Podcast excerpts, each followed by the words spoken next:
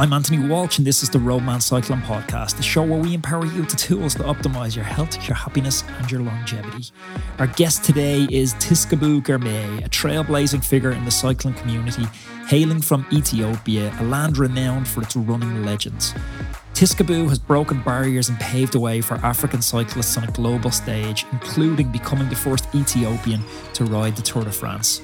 In this episode, we'll delve deep into Tsgabu's journey from running the trails of Ethiopia to cycling the roads of Europe. We'll explore the cycling culture in Africa, the quality of the training environments, and the barriers that African cyclists face as they try to transition to the European racing scene. Here's a little taste of what awaits you today. I just love the sport. I just love to ride a bike. That was my freedom as a kid and I just started racing bike and then then I realized okay I can make money from it you know and especially just coming through when the opportunity comes to come to Europe and I start to dream big. In Ethiopia when I was racing the biggest peloton was like I will not call it peloton it's like 24 riders. So it was like for example the young guys now I, I, I believe they are very lucky because they have internet. They can see what's going on in Europe. They can follow the sport. Uh, they can read. They, like in our situation was was different. Like I don't even know what's internet when I come to Europe.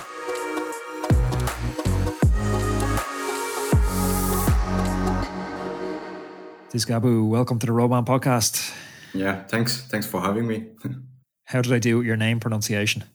Oh, like everyone else wrong.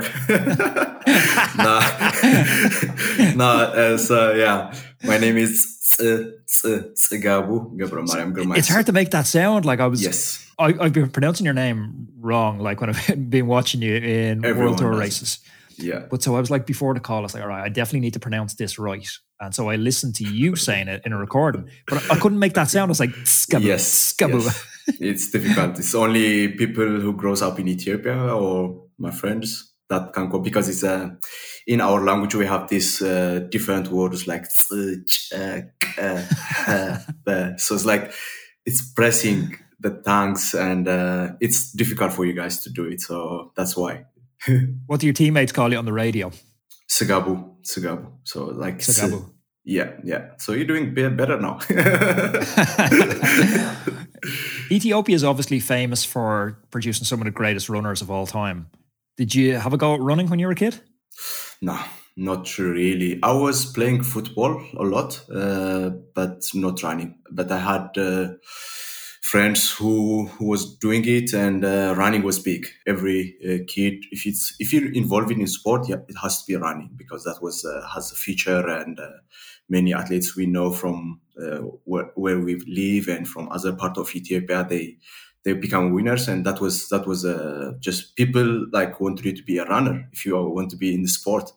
But i was as a kid i loved to play football and riding a bike. That's uh, and also but like i have a background that my father was a cyclist and my brother was a cyclist at that time. Uh, he was a good cyclist. I, I raced with him also so i was just more involved with, with biking. Your dad raced pro or just national scene no, no, no one. I I am the first Ethiopian to be pro. Actually, there was no one before me. So it's like my father was just one of the people who started uh, racing in in my town. Uh, it was like forty something years ago. Uh, we're talking now, so it's like. Uh, so that was uh, Italians come to Eritrea and the sport. We are close to the border. Ethiopia, like Eritrea was under Ethiopian uh, territory at that time, and I was like, we are in the neighbors and the sport was comes up there and my father was he wasn't the first person who started the sport but he was like the first three years like in that time so they were just That's doing brilliant. it yeah it was uh, i don't know why they were doing it uh, because i asked to my father many times like especially now this time i asked him what was in your mind? Because you had a family you had a you had a summer job beside and they were just they don't even know that it's a sport. It's just how you can involve it and they just just this he was using a lot transporting for uh, uh, marketing stuff by bike and when people promoting to change to rest. It just involved and there was no free, there was no salary, there was no clothing, there was nothing. It's just like they have a bike. You see the picture with just normal clothing and the the style they do and the, the training they were doing. He tells my father was like it's crazy. Like they were doing like 180 kilometer. They just they don't know the kilometer because they don't have anything at that time. They just my father will tell you I was going to Alaje and come back and like Alaje is like from from where I live is like 90k it's like so he was doing like 118k it's just it's just it's insane. So they were doing just for fun. And uh, here we come like uh, cycling growing and uh, become pro. It's it's uh, interesting. The family just the energy those people have like volunteers to get organizations and clubs started like i'm really baffled and in awe of that. Like i look back i used to play football as well as a kid and my dad started the local football team and when I was a child, I just thought what he did was normal. But now I'm an adult. I'm like, he gave up two or three nights every week to go and train kids for zero money, to put nets up. He'd buy like jerseys from his own wages. Like he didn't make a lot of money and he'd buy jerseys for his own from his own wages for the team. On the weekends, he'd be like all day Sunday, like marking pitches, putting nets up, and like for zero. We take for granted how much volunteers like that drive sport forward? Yeah, it's crazy. I guess it's the passion. Uh, that's that's something people it was before and now like doing what you love doing what you think and that gives you satisfaction and and money has big value now i guess compared to like your father time or to 40 years ago was like of course it's it's one one important thing in life to have but teaching kids and having involved in that kind of sport is just it just my father was like he didn't have any salary. He was even like giving so much time to train and he comes in the afternoon work. He should he should keep working the whole day. He should make more money. But he was like doing like training and come back still tired doing some business because he has at that time he has like my oldest brother was born already. He has like marriage and like how come to you were like that much? Because no money nothing. You buy buy your bike buy your yeah everything by yourself. You invest that. It's like it's it's crazy but it's i think just the passion and they they love to do something that makes them like they feel they feel want to be too good. So that's the satisfaction and the passion. I think that's uh, was biggest i guess. But i think without that work that your father put in like we're probably not having this conversation right now. You know, that's the groundwork for you becoming a professional. Yeah, I agree, hundred percent, hundred percent. Because it's it's it goes on. You know, it's like I become a pro. I change my life. I it's it just it's just insane, and it will change also so many kids' life. It just the sport will not go back because, like in Ethiopia, like we started the conversation it's only runners that we see in the international event. Now we try to see many Ethiopians like in the cycling. So we have like four or five pro riders. There is from Eritrea. It's just there is people who pay sacrifice for that, and uh, it just it's just all about the moment and the timing becomes like more opportunity come to us, and it, it just changes our life. So it goes goes better and it goes more for sure, you know. So yeah we've um, an initiative here and it's called Can't See Me, Can't Be Me. And the idea is to create positive role models for kids to aspire to. And Katie Taylor is, I think Katie Taylor was the first ever professional female boxer because girls weren't allowed to fight up to, you know, a, a short number of years ago. So Katie Taylor used to dress up as a guy and she'd enter male boxing matches dressed as a guy and then she was winning all the male boxing matches. And then the organizers were like well this is ridiculous. We need to have a category for her. So that's how female boxing started. So she spearheaded this campaign of like can't see me can't be me. But when you're speaking i think about that because like your father laid the groundwork for you. And now it's like you've got a bigger megaphone where so many more people can see you. And now so many people can aspire to be you Sure, hundred percent. I agree. I mean, it's uh, it's what's happening really, and uh, it's a it's it's a great thing for us happening also for Ethiopia cycling. It's for me for me it's like doing what I did. It just like when I started cycling was like I just love to ride a bike. I was I was never thinking like I will change my life. Like I will be here. Like what I achieved and what I I did. I never thinking like I just love the sport. I just loved to ride a bike. That was my freedom as a kid. And I just started racing bike. And then, then I realized, okay, I can make money from it, you know, and especially just coming through when the opportunity comes to come to Europe and I start to dream big and like, wow, is this become my job and this will change my life? And it's like, just then I will like extra, I get extra motivation. So it's, it's as a start, you just started like because you love to do it. Uh, then it will become your work, I guess. It will become like your job, and that's all together becomes wow. Then it's like represented my country, just all this stuff, and become the first Ethiopian rider to be in the Tour de France, to be the first guy to to be in the Conti team, in the Pro Conti team, in World Tour team. It just it it become bonus for me. It's like it's just it wasn't a dream when I just the first two years I started as a cyclist. I just was like, I love to do it. I want to do it. Then it gets bigger and bigger and opportunity opened and like that's that's how it becomes. So it's uh, I can understand people like how it started, and especially with my situation is like the process I pass. It's it's now you see kids like they from France, from eh, like whatever country in Europe is like they just started cycling. They, I want to be a pro. I want to be do Tour de France. I, like, already, but for me, it wasn't like that. It wasn't just like I just show up in the race and just to start local races, just to race it. You know, it's like it's like I wasn't like doing it. Like I wasn't dreaming big to come to Europe. There is no way even to, to think because there was no one. You know, like there was just no possible to have also that thought in your mind like I want to do this, but then like it becomes a job and like just the love you have, the passion you have for the sport, it will bring you so many things. That's what I learned, I guess, in, uh, in my career. So. What was the cycling infrastructure like when you were a kid? Like, what was the quality of the roads for training on? Did you have access to equipment? Kind of paint me a picture of what it was like coming up as a kid. Yeah, the, so in Ethiopia when I was racing, the biggest peloton was like I will not call it peloton, it's like 24 riders so it was like eight eight. Ten uh, get dropped after a kilometer.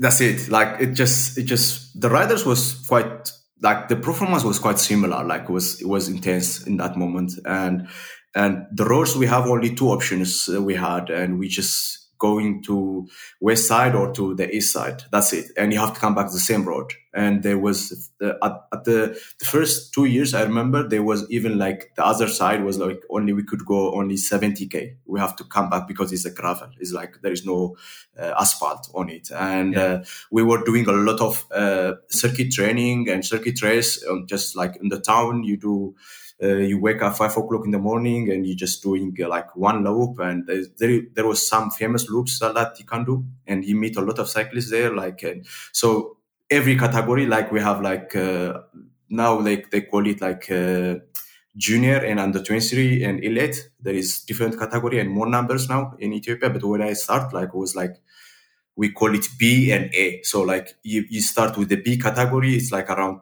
18 riders and you go to A level, that's 24, and there was only three local teams that they can provide you a bike and also some pocket money, like around uh, 100 euro uh, on that time. Uh, that's it. So you will have a team house, and uh, so there was a, a, under government fund. This uh, these uh, companies also there was. so this they provide everything helmet and bike and well that's pretty good yeah, yeah, yeah. It was aluminium bike where I started. I remember like with Bianchi bike, aluminium bikes, and we, yeah, we were racing with that bike. For the first time in years, I have really big targets that I'm super passionate about this summer. And although the warmer months are approaching, I don't want to slip into that trap I see so many riders falling into, just riding around with no focus and no aim with their friends simply because the good weather is starting to arrive. I'm still using my Wattbike almost daily to keep me sharp and on point with specific sessions all the way into my target events, Rift, Migration Gravel, and Leadville later this summer. That's why I'm really happy to be partnering with Wattbike. The Wattbike Atom, it's sitting next to the desk in the recording studio, and if I have an hour between interviews, I jump on. It's removing all those friction points for me. No more 10 minute setup, unfolding legs, banging my knees off stuff, connection issues. It just works every single time. The Atom's perfect for riding Zwift because it has those crisp gear changes. Boom, boom. 1% power accuracy, and max gradient capability of 25%. If only my legs had a max gradient capability of 25%. Even if I'm riding those steepest climbs on Watopia, it's absolutely fine. I'm actually riding that custom gearing setup, so if I'm riding a particularly hilly route, I'll select a more climbing suitable gear ratio. It's the business. If you're looking for an indoor trainer, if you're looking to stay sharp this summer and not lose that hard earned fitness over the winter, I couldn't recommend the Wattbike setup any higher. It's the last indoor trainer you're ever going to need. Head on over to wattbike.com now and check out their full range. What do you think the barriers are to getting more African riders to break into the European racing scene? Like right now, why aren't we seeing more? Like, why are you the first Ethiopian to ride the Tour de France? Like, what's been, I suppose, the historic roadblocks, and are those roadblocks still there? Yeah, I th- I think we we should see more riders. Uh, but it's also the the foundation uh, the on the ground is is is a bit slower because also like when you think about bike it's like you need a lot of financial uh, stuff uh, support like a bike and helmet and all everything it's just it's just getting more expensive and expensive. But there is also people who found that opportunity to have a bike and to have a like i said with the local teams and the government is like really supporting the sport and they should be coming more but it just it just also the science behind it and also the opportunity because when I when I come uh, the first time to through UCI, most of African riders we come through the UCI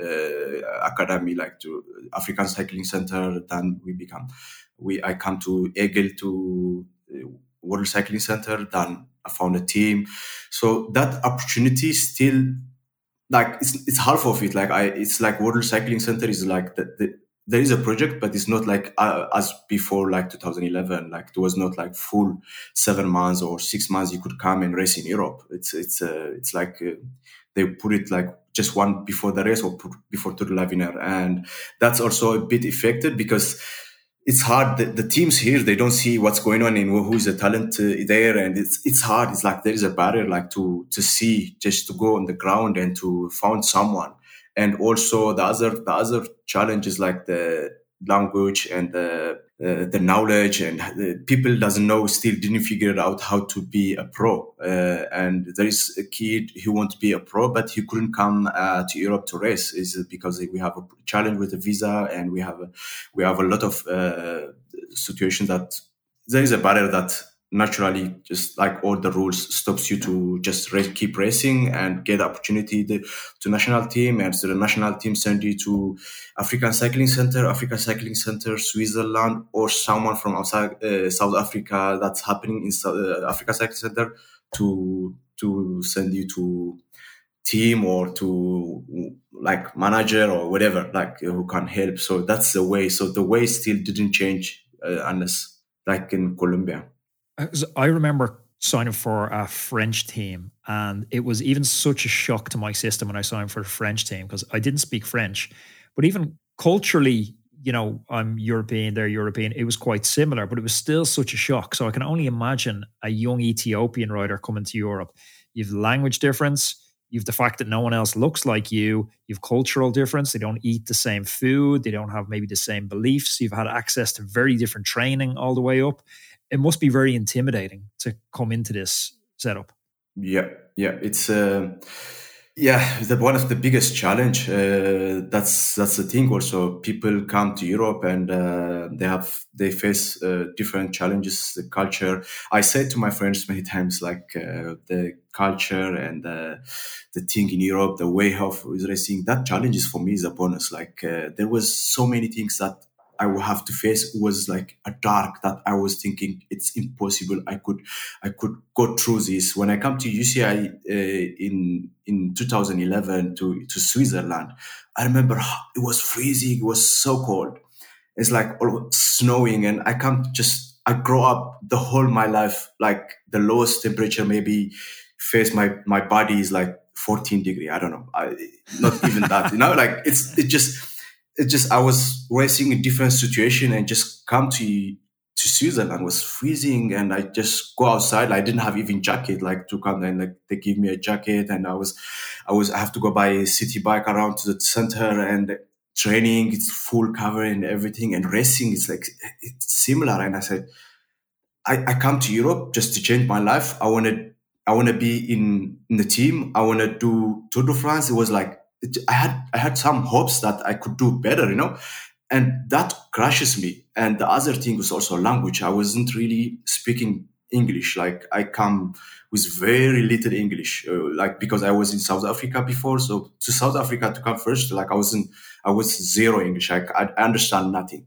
I understand nothing. So it's like that was biggest challenge. But I was with some African writers, so it was like you help each other a bit, and they translate to you, and it's like that was better, I think, mentally uh, even like most of the African writers was French. They're from West Africa. They spoke French, and uh, some of them they speak uh, English. They come from Namibia and uh, Zimbabwe, uh, Zambia. They were speaking uh, English, but I wasn't really speaking. And like when I come to Switzerland, I was like alone, and like nobody speak my language, and that was like it was hard. And I was like thinking, and how I gonna go through, and I was just day by day uh, i was just learning a bit and also start racing small roads raining and all the peloton and the, the descents are like it's just so tricky and i was like this is hard to but i was the, the best thing happened for me is like i didn't give up really. Like i was just like i knew it's hard. I knew it's like it's not gonna happen. It's like you know you, you speak with yourself. Like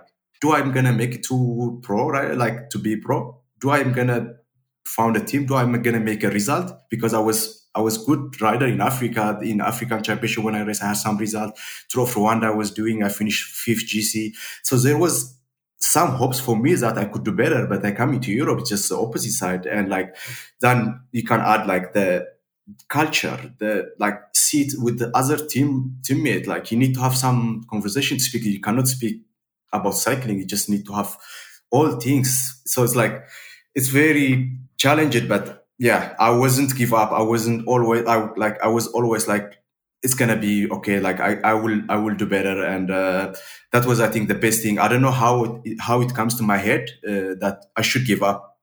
Like uh, mentally, with all things happened to me, nobody told me, and I don't know. Someone was successful from my country.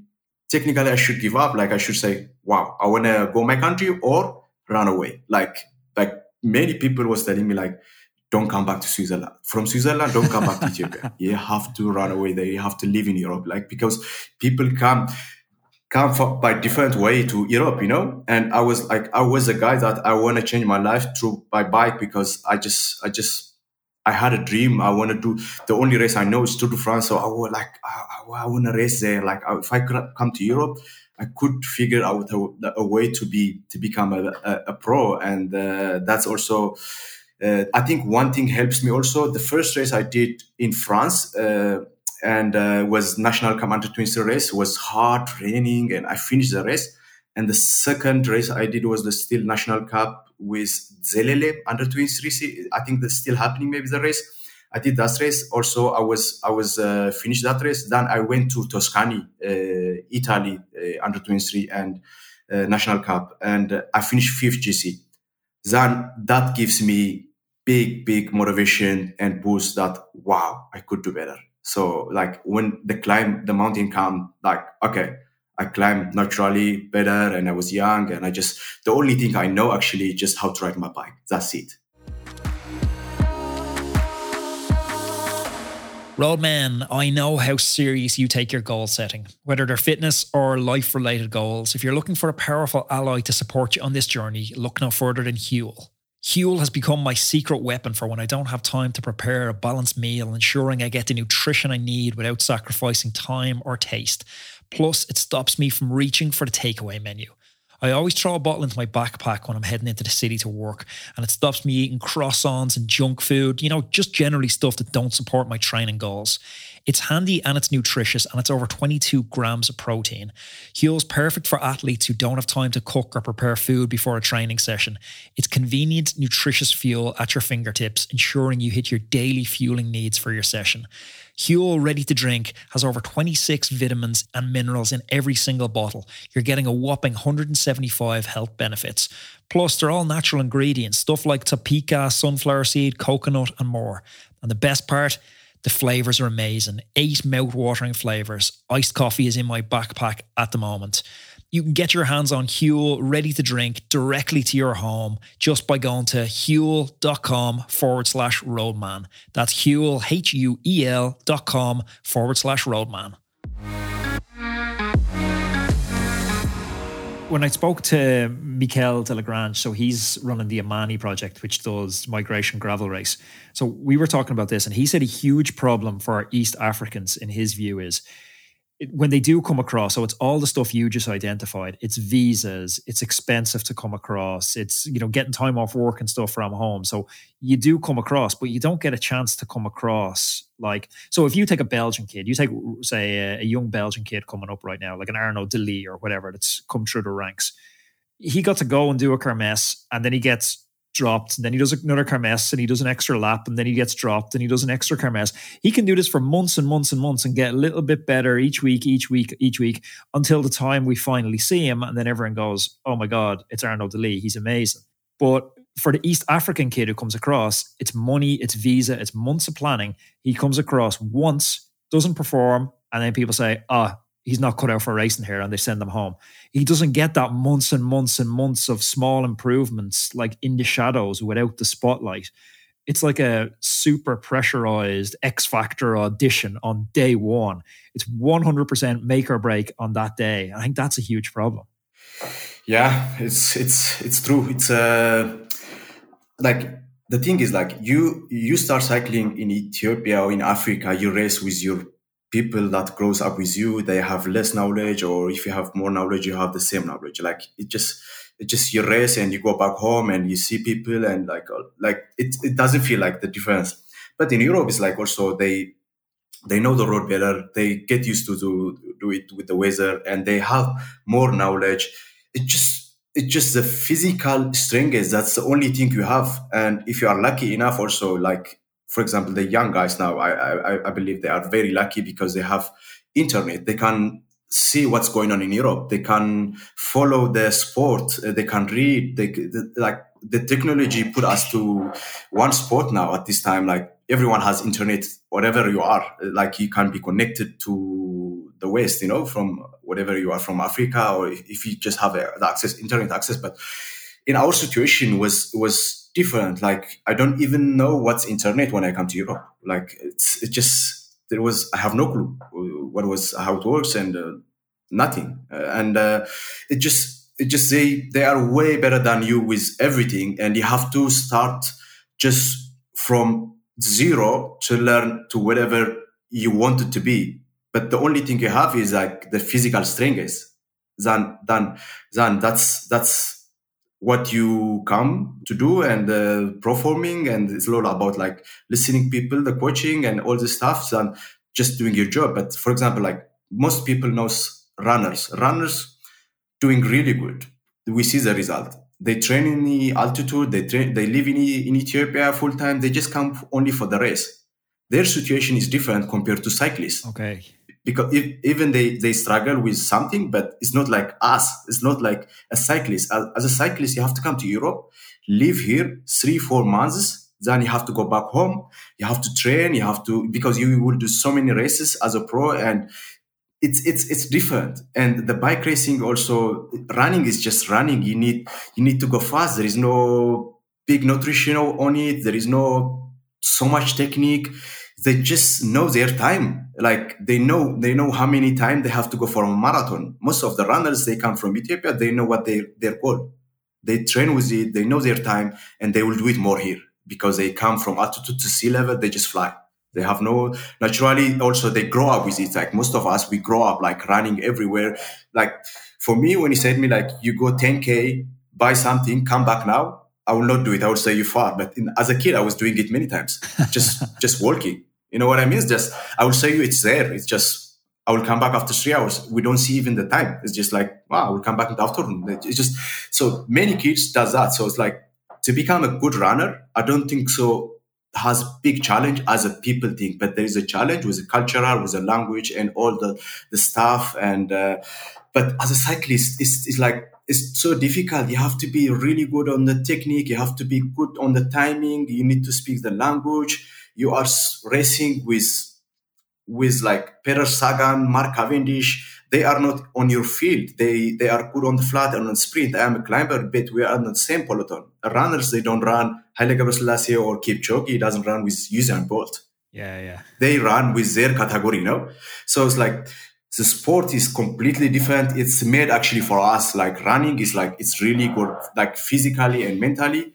It suits us better because we grow up doing it and it's easy. It's become more natural to do it because you although you, also you just need the shoes really to to start running but cycling is different. Yeah i never thought about that because i was kind of wondering like how the runners overcome that those cultural problems coming abroad? But they literally just need to come for the london marathon come like four or five days before and then they can go back home. They don't need to stay. Even the day before most most of the runners they, they come the day before because that helps them a lot. They found out that if they come the day before or two days before they just perform like the best and they just go back. That's it. And they build up for other uh, races. So it's like for them it's just like it's it's it's it's it's different. It's different. So but there is still like like most of the runners like you see them just they speak by their performance. Like yeah. like they win and even they don't do the press really well they, they don't uh, tell their story properly to the to the world they should be like like we see many athletes like they they tell they are some of the athletes they speak their story and they win and like it's it inspires many young kids and it's it's good for themselves also but they are not good on that. They just come to run and they don't even speak english and they don't try to speak english and they they their manager does everything for them and just come to run. And it's like they live like good. Just that's why also the different. Like most of the West uh, turn like people or from Europe, they are not really coming close to them. Also, because now this time I, I see some some athletes come uh, to beat to the good timing to to beat them, but before like it's like the runners in Ethiopia they just do training, sleep, training, sleep, training, sleep. Like they have nothing like to do like just that's their own thing and in europe it's like people doing other stuffs also like just hang out with friends and yeah. you have something to do and it's like they train different time and it's like but the ethiopian athletes they have different discipline they have different of structure and everybody the same thing. They do uh, there is no too much nutrition involved on the sport. When you see most of the runners it's all about just carbs and carbs and carbs. That's what they eat or whatever. But it's just technically they, they they become like they do it easily. But for us I, am like i don't want to be i don't want to talk a lot about it because it's just uh, i don't want to be also like i don't have that so much knowledge about running, but I can see, I know many runners that they doing it really easily because they live at home and they do, they come to Europe and they just, they just win it easily. But for us, it's just, it's just, it's just different. There's so many points you have to put together to become a good, a good cyclist. And that's also for me was the biggest challenge is like now I'm 32 years old. And when I look back, I, like I said to myself, I could do way better than what I am doing like what I was doing like 27, what I was doing 28. Like, no, that's where I, I, I start to learn more because that's where I start to speak very good English and to discover more knowledge. And because I come ask with questions. Yes. And w- that's what I come because I come with very less knowledge. This, the education, the way I grow up differently. And it's just, it's just very limited information uh, where I where where I was growing, and most of them most of them doing just in involved in bad things uh, when I was a kid. Uh, wasn't really like that can help you to be a person and to dream big and to to to have more knowledge. It's just just it's just different and come to here like many kids they have more knowledge they already step ahead of you with with, uh, with so many things and it just we were just catching up by the performance. I was I was lucky enough. There was a people who was helping me, like uh, Brett Copeland, and the first person who was giving me opportunity, Doug Ryder, uh, the first uh, MTN Qhubeka. They they were uh, when they collected riders. That was that was the biggest moment for me these guys was also helping us like to because they understand we were less knowledge had less knowledge we, we don't speak their language but also we were giving problems we were giving to problem to ourselves i was sometimes like there is some ideas like I was so stupid. I was when I was young. Why I was I was doing this, but I was also I didn't know what I what to do. I was when I found out like I had a, in my bank account ten thousand euro. I was very rich. I said my dream come true. I want to stop cycling. I was like people around me like you know it's like it just there is so many things people doesn't understand uh, where I, where we come from and how many challenge we have we have passed. Uh, so many so many riders was failed because of that. Just they just just coming to Europe and racing a bit and come back and just like the performance goes down. Most of the African uh, cyclists you can see is like it doesn't go up, it goes down most of the time because because of one of the reasons is this. Uh, it's a, just we don't know what the expectation. When we found something, we think we are we are there, but there is always more. Yeah. But you will understand this when you have more knowledge, when you start to read uh, books, to ask people, to to meet different people and to learn like to keen to learn like you know it's like that's that's for me that's the biggest uh, achievement I, I found like knowing myself is like try to learn like what's out there and what's what kind of book I should read to improve and that's that's all comes also because also I start to speak very good English at least I can understand what's people telling me and I can understand what's the video I watch in in a movie or in YouTube then I wow you will figure it out. You were doing a lot of mistake. I will. I, am saying like some some of the moments. I was so lucky to to survive the beginning of my career. Really, because there was no one uh, like like me. There was no one like who can understand my culture. There was no one what's going on in my mind. There was like someone doesn't know like what looks like at home because at home when I go back is like people cheer me, clap like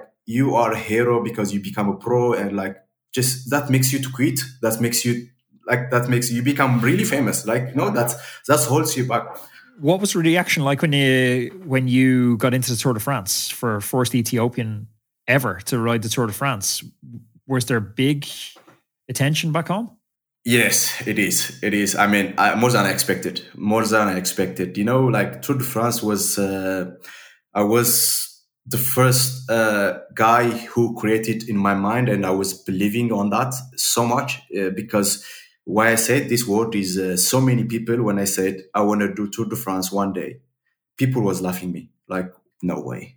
Tour de France is like this level on this like one of the hardest like what is it's the highest that you could reach and the cycling and the people like I trust and the people like I'm close to they said to me like, "Oh, it's good. You dream big, good, it's good, but it's like just focus on your changing your life and uh, do something beside it. Save your money." So they, you can see the way they respond. They don't believe on what was I was said. So, but in my mind, I always think um, I will do it. The, the, the first time I jumped to the bike, it's at the, I, always thinking about going to Tour France, racing to Tour France. When I watch Tour de France with uh, my friends in Ethiopia, I, I picture in my, in my mind like I, I, was inside doing doing like the race, and I was big fan of uh, Contador. It's just everything I do like to look like him. Is it's it's insane how much I love him and like I want to race with him. He inspired me a lot, and it's like it's insane. It just it just it drives me like so with my mind is like always like I, I, knew it i'm gonna do it but i don't know how so i was i was racing in europe in that time uh, the, in 2011 2012 that this is i'm talking about i was already in uh, in europe and come back home and uh, the, it was happening already the process i'm already in some step because before that i didn't like i wasn't really uh, i don't know what my future was hold but once I come to Cycling Africa Cycling Center, UCI, the World Cycling Center. I said I want to do Tour de France. Then I believe on that, and and people was just holding me back, like doesn't trust me, and the, even even like I said to myself, like you know when you when you dream big, sometimes in your mind says like that's hard especially if you go snowing and dropping and you don't you're not making results also in Europe in small races that's also gives you like no no no no if you drop here you're not going to make it to the world tour rider or to the tour de france but i said to myself no i don't want to hear that also to myself i just want to keep going i just i just gonna do it and uh, my girlfriend that time my wife now and she I, she always said me when i, I shared that she said I'm sure you're gonna do it. Always. Like she was like her feeling was like much, much stronger than me. Like I am sure because she believes in God. She always going to the church and she always said, No, I just I asked my God, I, I feel it. I will pray for that. God will give us. Just believe in yourself. Just do it what you're doing. And like the process is just it works, you know, like it's uh, because I have achieved it, I did it Tour de France. When I look back, I learn process is very important. You just need to connect your thoughts with your dream and you have to know what you want and they just need to be put it feeling and emotion to it, just doing your job. And that's it. It will come like slowly because it's already what that's what I, was happened. So for me, it's like the best thing was like I wasn't really, really give up on my dream. I was always believing. And uh, there was a moment, like I remember 2014, I was out of a team. Like I didn't have any team. I was just dreaming, keep dreaming. Like I didn't know which dream I will race, and I, the situation was like, looks like I'm gonna quit cycling. Like there was no one who's gonna give me a contract, but it's like what I'm gonna do. But I would just keep dreaming. I didn't give up. So that that that things helps me to be to Tour de France. Then then when I when I uh, when I raced Tour de France, it was like there's there's so much things that I didn't expect come to me because people start to see what I was doing, the interview, what I was saying, because I was saying this, like I was, I want to do Tour de France and people will come, how do you do that? Like, how do you say why you were saying like you were sure, like you're to do one day Tour de France and you did it now. So, because they found that it's, it's possible, but I was already, people doesn't trust me. And some sponsors was coming for, and they wanted me to be ambassador. And it's like those small, like this all things I didn't expect it. The, the fame, uh, like uh, when you s- speaking about cycling, there is my name now. It's like it's like if you talk about Tour de France until now, because I was the only still Ethiopian rider who does Tour de France. There's no one uh, still doing it. But so like if you talk about Tour de France in Ethiopia, for sure there is my name. There is like because I was uh, so it's like that's things, and I meet many people. I I I meet like people that I never expect to meet. Like Haile Gebrselassie invited me to his dinner, to his house. Like I, it just that that things like it just for me it's like it's impossible to meet these people, and there's there's people that I never expect that I will meet them and have sit in the table and eat a lunch or dinner with them. It just it just it's just insane. So it's like it's it's huge thing for me. What's your wife say now? Does your wife say you can win a stage at the Tour de France now? no, I mean it's we it was a dream it was a dream for for us to to win stage but it kind of become hard uh, and my wife my wife she's my biggest supporter uh, still and uh, we we we passed so many uh, challenge but since we since i I did Tour de France. It's it's it's we create family and we live together. And she she just my biggest supporter, but just my dream is just beside me and she always my biggest supporter. So sometimes she wanted me also to rest like uh, just let's do something else. Like we we she's proud of what i'm what i did you know like with my career. And uh, she always said like oh it's like we become long long long long way and we you achieve uh, anything. So it's like that was biggest challenge. But also like this is like my 12 years as a pro which is which is for me is like when i look back was like wow it just it just uh, it's really good career. Uh, sometimes as a woman, you always wanted more. Uh, that's why, like, I just want to keep going and uh, racing. But it just, it just, it just. Uh, I have sometimes also we have to appreciate what I have passed. You know. So, what's your vision now for the future for yourself?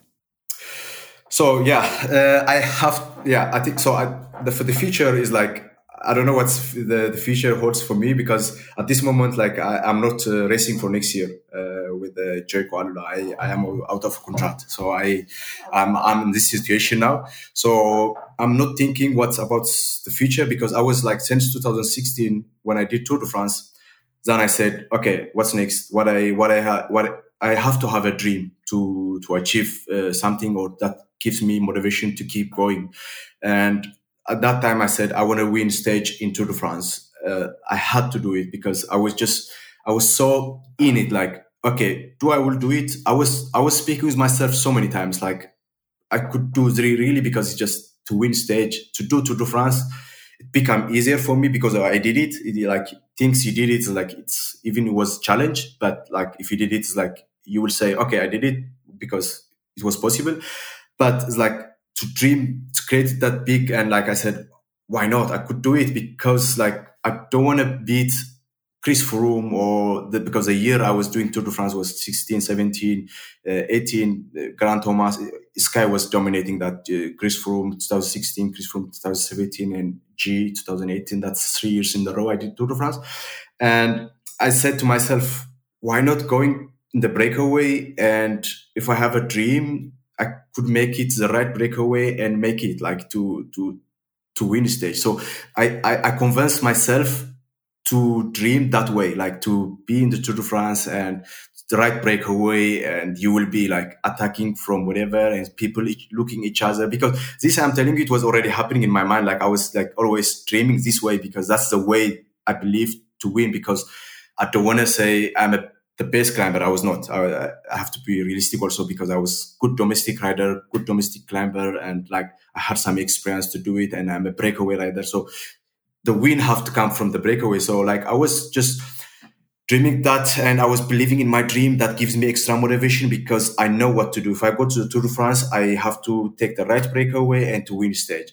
Then the challenge comes like it will it become more harder to be a selected for the Tour de France. I, I come to Green Edge team and the team was like very strong team and they have good climbers they have good uh, sprinters mixer team and was for me was like become really hard to be selecting the two. But that gives me like always motivation like to do like better you know like to do like always i want to I, I, will come back next year. I, I want to do tour de france. I want to do tour de france. And it just it just i never close to do it again. And that's become more harder. So and also i think the difference for me like at this moment, I said to myself, for example, like I, said, I, I am out, out of contract. I'm still looking for a team for next year.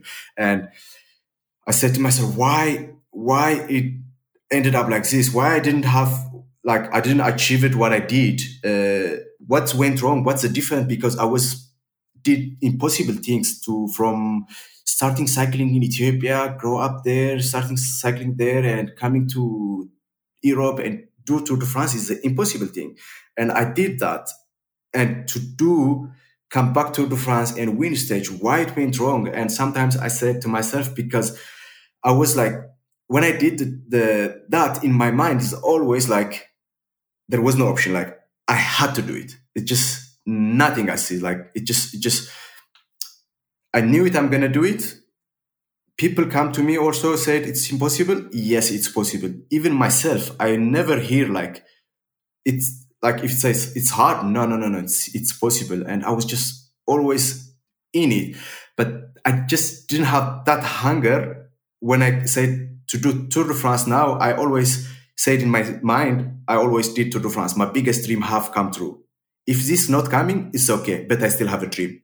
Like it's there is a difference of chasing my dream this is what I speak to myself. That's this is what I, always say. Why what went wrong? So I said maybe this is because I could I should have that hunger, the same hunger, the same like just like no excuse, nothing beside it. Just it's gonna happen. I will do it. Just doing it and doing it. There's an old story. Uh, I heard a motivational speaker, Tony Robbins. I went to see him years ago, and he told this story. I'm not sure if it's a real story or he created the story, but it's as you're speaking, it sounds the same. He was talking about this force, and they're going to take an island, and they want to take control of this island. So the force, all the the commander says to them, "Okay, you guys are all committed. We're going to fight, and we're going to take the island." And they say, "Yeah." So they sail across the ocean, and they get to the island, and he says, "Okay, you're definitely committed. We're all going to take the island." And they said, "Yeah." He's like, "Okay, if you're committed, burn the boats."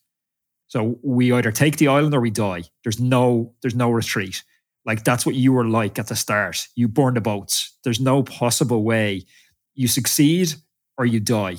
But you don't have that then later in your career. It's not possible to maintain that. This is the same for every athlete. It's not possible to, to because you've achieved a level of comfort. Your your safety net is now higher. That's it. Yeah, it's also the thoughts you have in your mind that makes you to to be whatever you want to be. So like in, like before, like you explaining, that's the biggest example. Like you just die or you have to be there. Like, so you, you don't want to die. Like you have to be there. And I was, I was a guy that I said to my friends, like, if you have a dream, you will never get, you will never die. You will never die. Before the Tour de France I did, I was always said, there is no way something will happen to me unless I did Tour de France. It's like after, like before, I'm sure I will leave tomorrow. I am sure I will live like I will be there. I will be there like tomorrow. I like I'm 110% because I know I will do Tour de France. I dream it, I picture it, I see it in my mind. I always like I know I was there It was so much action. I, sometimes I cry like when I see myself like racing there. I just that image, that talk self like never can break it. I was doing it by myself to myself. It's like it just just one I went to the church to pray. It's like my prayer was say like just give me what I think. Like just that's that's it. It's only one word I said always. Like my wife said me, you have to pray this way and this way. No, no, no, no, no, no. I know what I want. Give me what I want. That's it. If I think bad, I think negative, give me that one. If I am positive and I want that positive, give me that one. I just give me what is the thought of my mind, like my mind. That's that's the only prayer I had when I got to the church and done. Like I, I just finished like in five seconds. It's just like it's it's. So when I said I want to win Tour de France stage, it's like something I lost because I did. I I I'm I did something that I'm proud of it. I did something like I always say to me to to the people like I did Tour de France. It's like this is when I, I meet people like what's your career and what's the best career you have or about cycling? I just race tour de france. It's just tour de france is still my favorite race. Like this and i still have a dream to win stage but uh, that's that's the biggest moment i had. And i remember 2016 on the at the start line because when you are in the, in the cycling uh, in the team, you knew that one week or two week before the Tour de France, you're not you're gonna make it the team selection because you performing good and the team will say you yeah you are sure selected. At least one week before you've been told like okay you are selected the tour because you will go on tuesday and start on saturday. So i already knew one week before and i was in ethiopia and we celebrate with family dinner but i wasn't like i was happy but i was like okay my dream come true. And it's sort of like you you see the for, the process. I had good performance in dauphiné and i won the national championship and i got the news and then then uh, when I come to the Tour de France team meeting, press conference, I was doing a lot of interviews because I was the first Ethiopian uh, rider to be in the Tour de France. I was doing a lot of interviews. Uh, every TV station, every uh, radio, I was giving interview in Ethiopia before I left. Then when I come to like to France, and I remember like at the start line before like five ten minutes we leave the bus and just standing on the start line i was crying. Nobody knew but i was crying. I was like i'm just into tour de france. I just feel like that moment was like i never forget my life because it's just i realized how far i come. Like all the thoughts all like the dream i was dreaming and people were saying me it's impossible. Some people was laughing me. Some people was supporting me. I have some challenge. Uh, I remember like 2011, people were saying me when I come back to Ethiopia, uh, why you come back? Why from Europe? What are you doing here? Like people going to Europe by the sea, like risking their life. You go by plane and you come back here. Like they didn't see the dream I had. Like just, just, just see it. Like I come back to Ethiopia because of winter and I have to go or I have to still like hoping to go back to 2012 again to cycling center. You remember? I remember because I didn't have a team. I just in training center in Aigle, Switzerland, and I have other riders that they come to Holland. Some people bring them, and they didn't come back. They they just ran away from Europe. And and I was a guy like I just come back, and like people were saying to me like, "Why you come back?" And all the challenge I had, even like these people I said is like it's not about the, the people close to you, like the family member, whatever, like, what are you doing? You are not smart. Like, you should be in Europe and work, change your life. Biking is for you. It's like, what are you to do for you? Like, then, like, I had a dream just to do Tour de France and to come back and to have a team and to change my life. And money, money was the biggest drive for me, for sure. Like, I want to be rich also because I have poor family. I, for me, it's like, I grow up without shoes and it just, there is money was very important to to earn, which is I see from through cycling that I can change my life also because I, I ask people how much salaries they have pro riders and also this is also extra motivation for me. But just doing the Tour de France for me is like sit there. It's just like I'm the first, like I'm the starting line. It's just like just crying. Is just all these thoughts comes to my mind as like one of the happiest day there. So it's like that's that's I don't think so. I could get that hungry. That's that's the biggest problem I feel like I have now because when I spoke to myself, why I didn't do the same way what I didn't do win. Who knows? Maybe I could do it, but I it just I just it's it's it's it's bad feeling when you like when you have a fear of your dream because you have to make sure one of the thing i like i read some books and some of the powerful words i found is like a dream is not like you chase it there. You have to feel it's already happened in your mind you know? You know what? I, I don't think this story is over Tsgabu. i think there's more chapters left to be written. So i'm looking forward to having you back on the podcast next time to hear the next chapter but thank you very much for your time today Thanks. Thanks. It was great. And thanks so much for the opportunity. Thanks, Anthony.